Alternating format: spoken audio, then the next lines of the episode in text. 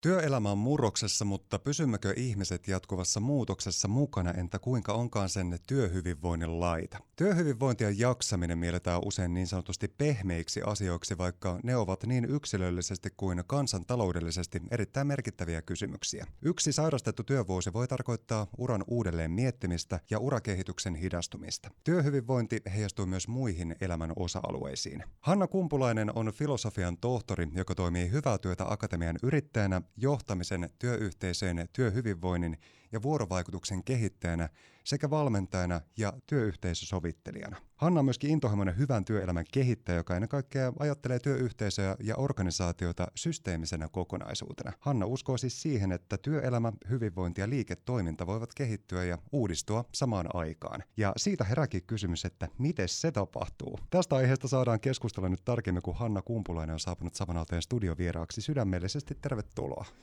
Kiitos paljon.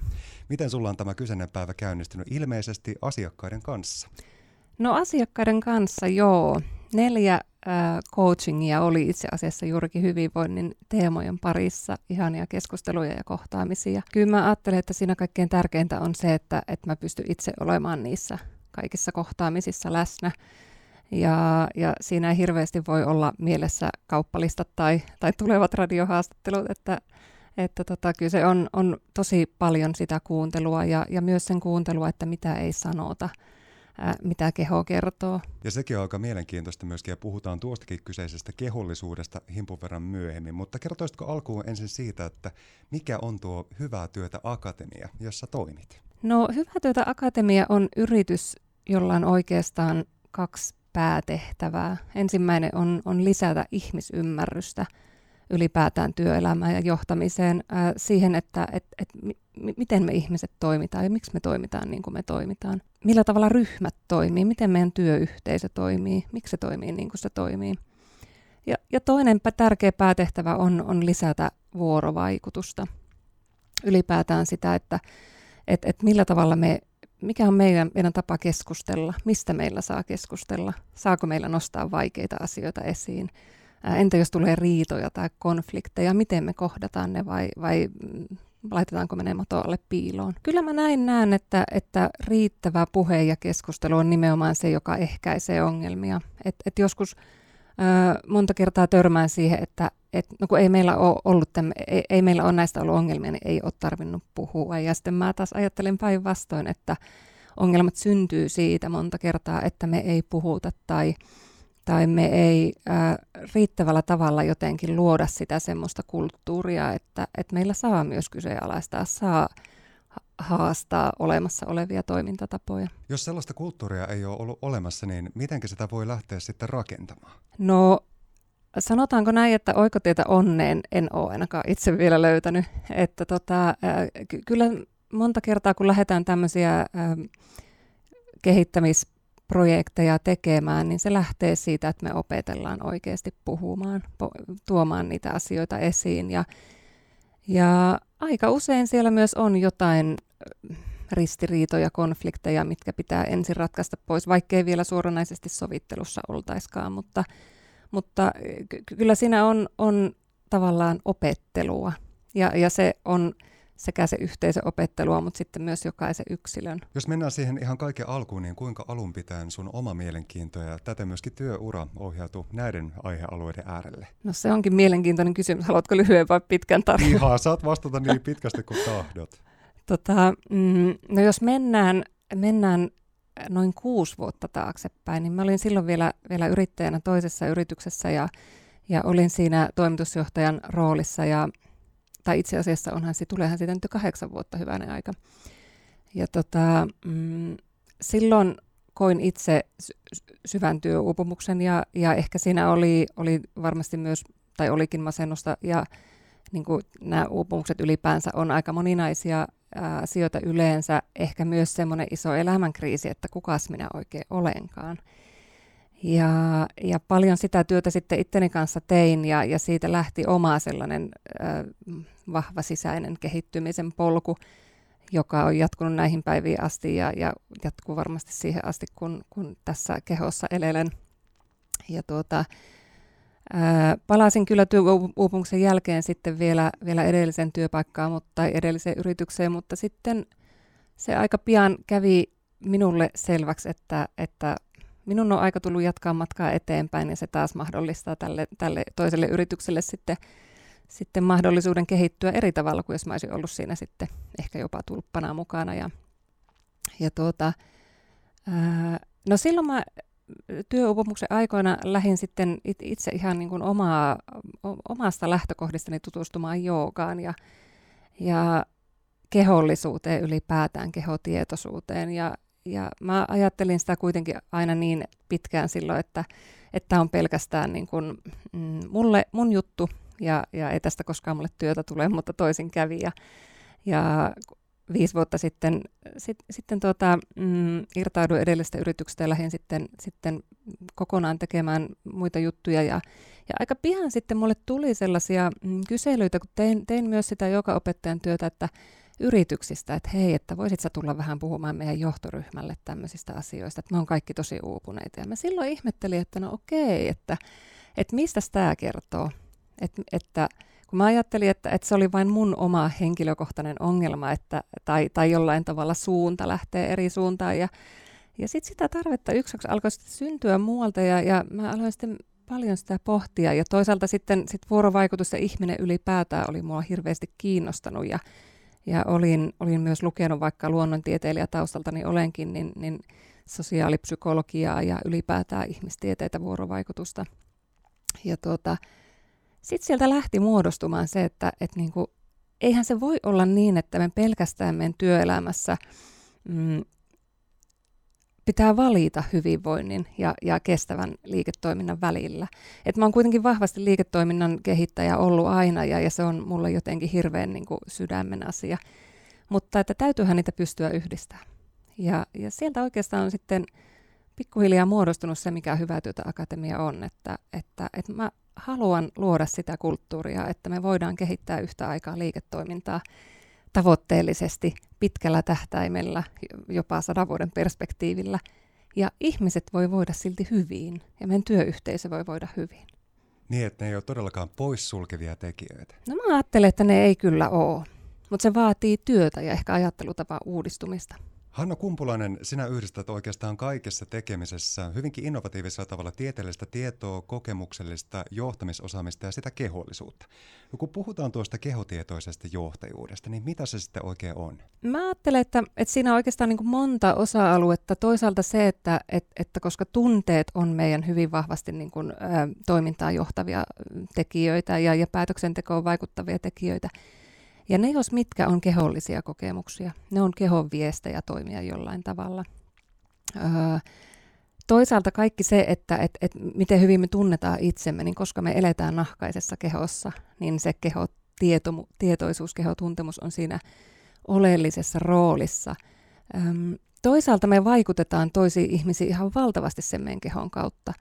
Että et, et, et kaikki se, mitä missä tilassa minä omassa kehossani on, vaikuttaa aina myös toiseen ihmiseen. Ja nyt jos me ajatellaan johtajaa, joka on vaikka hyvin stressaantunut, niin, niin hän välittää lukuisilla eri tavoilla, ei kielellisellä, eli ei puheen tavalla, puheessa pelkästään, mutta kaikella tavalla, miten hän on, ää, ilmeet, eleet, äänen painot, ää, jopa, jopa kenkien kopina käytävällä, ja, ja, ja kaikki, kaikki se vaikuttaa siihen – että mitä me välitetään sinne meidän työyhteisöön. Ja, ja sitten jos ajatellaan, että, että me ollaan jatkuvassa muutoksessa koko ajan, haluttiinpa me sitä tai ei, ja minkälaiset ajat on ollut, ollut taustalla. Ja, ja kyllä mä ajattelen, että johtajan pitäisi ennen kaikkea osata johtaa sitä rauhaa ja rauhallisuutta ja levollisuutta. Että riippumatta siitä, mitä tapahtuu, niin, niin kaikki on ihan hyvin, että kyllä me selvitään tästä. Ja se ei kyllä puheen tasolla onnistu. Siihen me tarvitaan sitä meidän kehoa. Menestyvillä työorganisaatioilla on usein yksi yhteinen piirre. Niissä panostetaan ennen kaikkea juurikin niihin työyhteisötaitoihin. Mutta toimivaa työyhteisöä sitä ei valitettavasti synny, ellei jokainen ymmärrä vastuuta ja valtaansa siinä työyhteisössä. Eli pelkästään kyse ei ole esihenkilöiden tekemisestä, vaan ihan tismalleen samalla tapaa myöskin siitä koko tiimistä. Meillä on monta kertaa monissa asioissa vähän semmoinen polarisoitunut näkökulma, että me otetaan kauhean voimakkaasti aina mielipiteitä tai, tai sellaisia positioita, että nyt mä oon niin vaan tässä. Ja, ja, ja sitten mä ajattelen ää, työyhteisöäkin, niin kuin kaikki yhteisöt, ne on semmoisia systeemisiä kokonaisuuksia, kaikki vaikuttaa kaikkeen. Ää, esihenkilöllä johtajalla on tietysti valtavan merkittävä rooli siinä koko tunne, ilmaston ja, ja hyvinvoinnin, ää, se yhdessä tekemisen koko siinä niin kuin kentässä.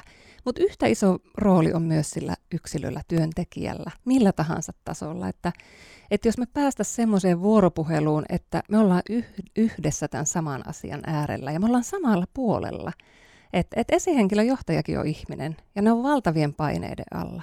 Ja, ja samaan aikaan taas työntekijä on siellä niin tekee sitä omaa tärkeää tehtäväänsä ja se tarvii siihen se esihenkilön johtajan tuen.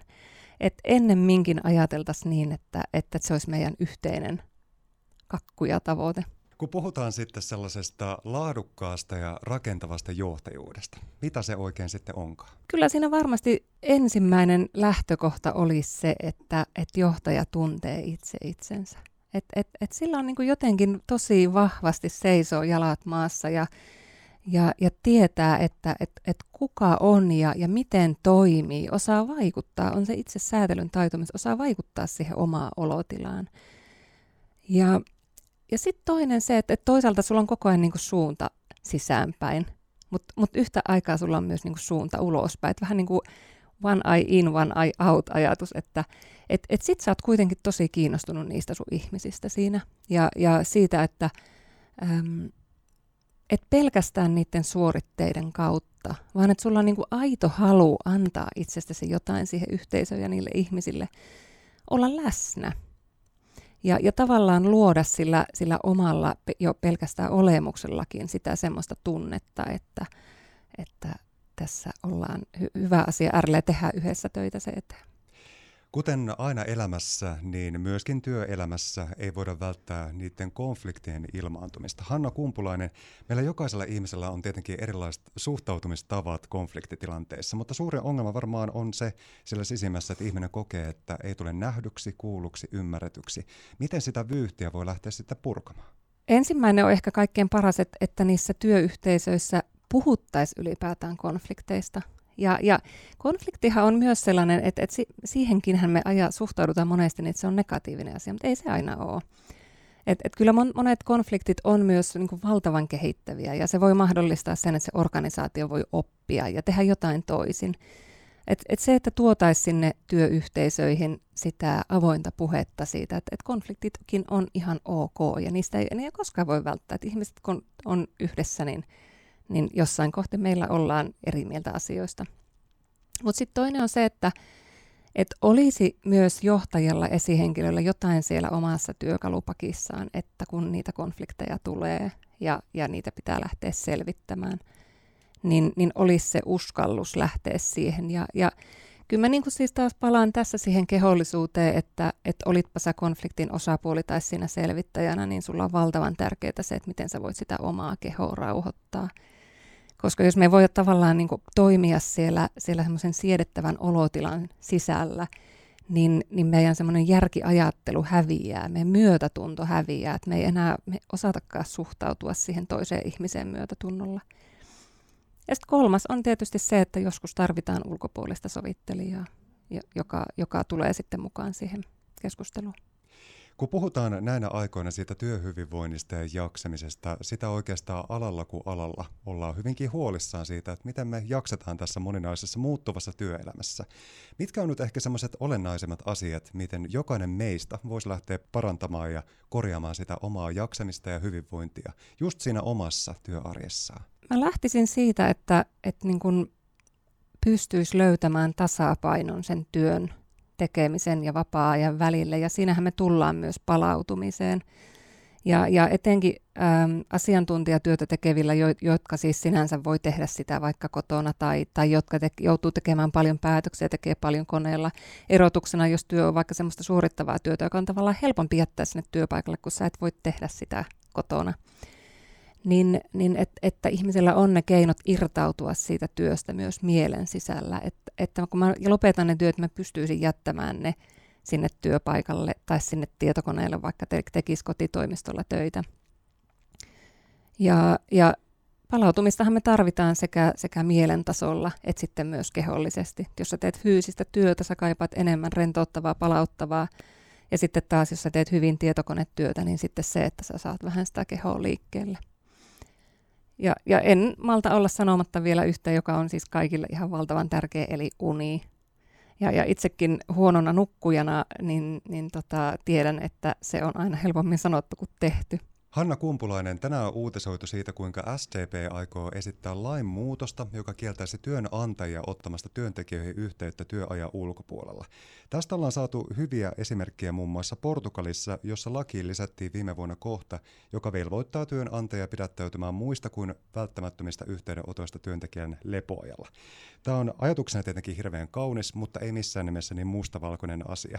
Ja kun tässä ollaan aika subjektiivisten näkemysten äärellä myöskin, minkä kukin kokee tärkeäksi yhteydenotoksi ja mikä puolestaan koetaan sitten ehkä vähän vähemmän tärkeäksi. Minkälaisia ajatuksia, Hanna Kumpulainen, sulla on tästä? Ajattelen näissä asioissa monta kertaa niin, että, että laki on aina se niin kuin viimeinen. Että, että kyllä mä niin itse toivoisin, että, että tämmöiset asiat, äm, siinähän on, on pohjimmillaan tietysti se, että me halutaan varmistaa se, se palautuminen, irtautuminen työstä, työhyvinvointia. Se on tärkeä asia. Mä oon pikkusen skeptinen sen suhteen, että, että onko laki itse asiassa se oikea keino siihen, vaan, vaan itse taas tietysti kun olen, olen vahvasti sen vuorovaikutuskulttuurin kehittämisen puolesta puhuja, niin, niin ennemminkin näkisin niin, että, että, että jos meillä on siellä työpaikalla sellainen vuorovaikutuksen kulttuuri, jossa me voidaan puhua näistä asioista.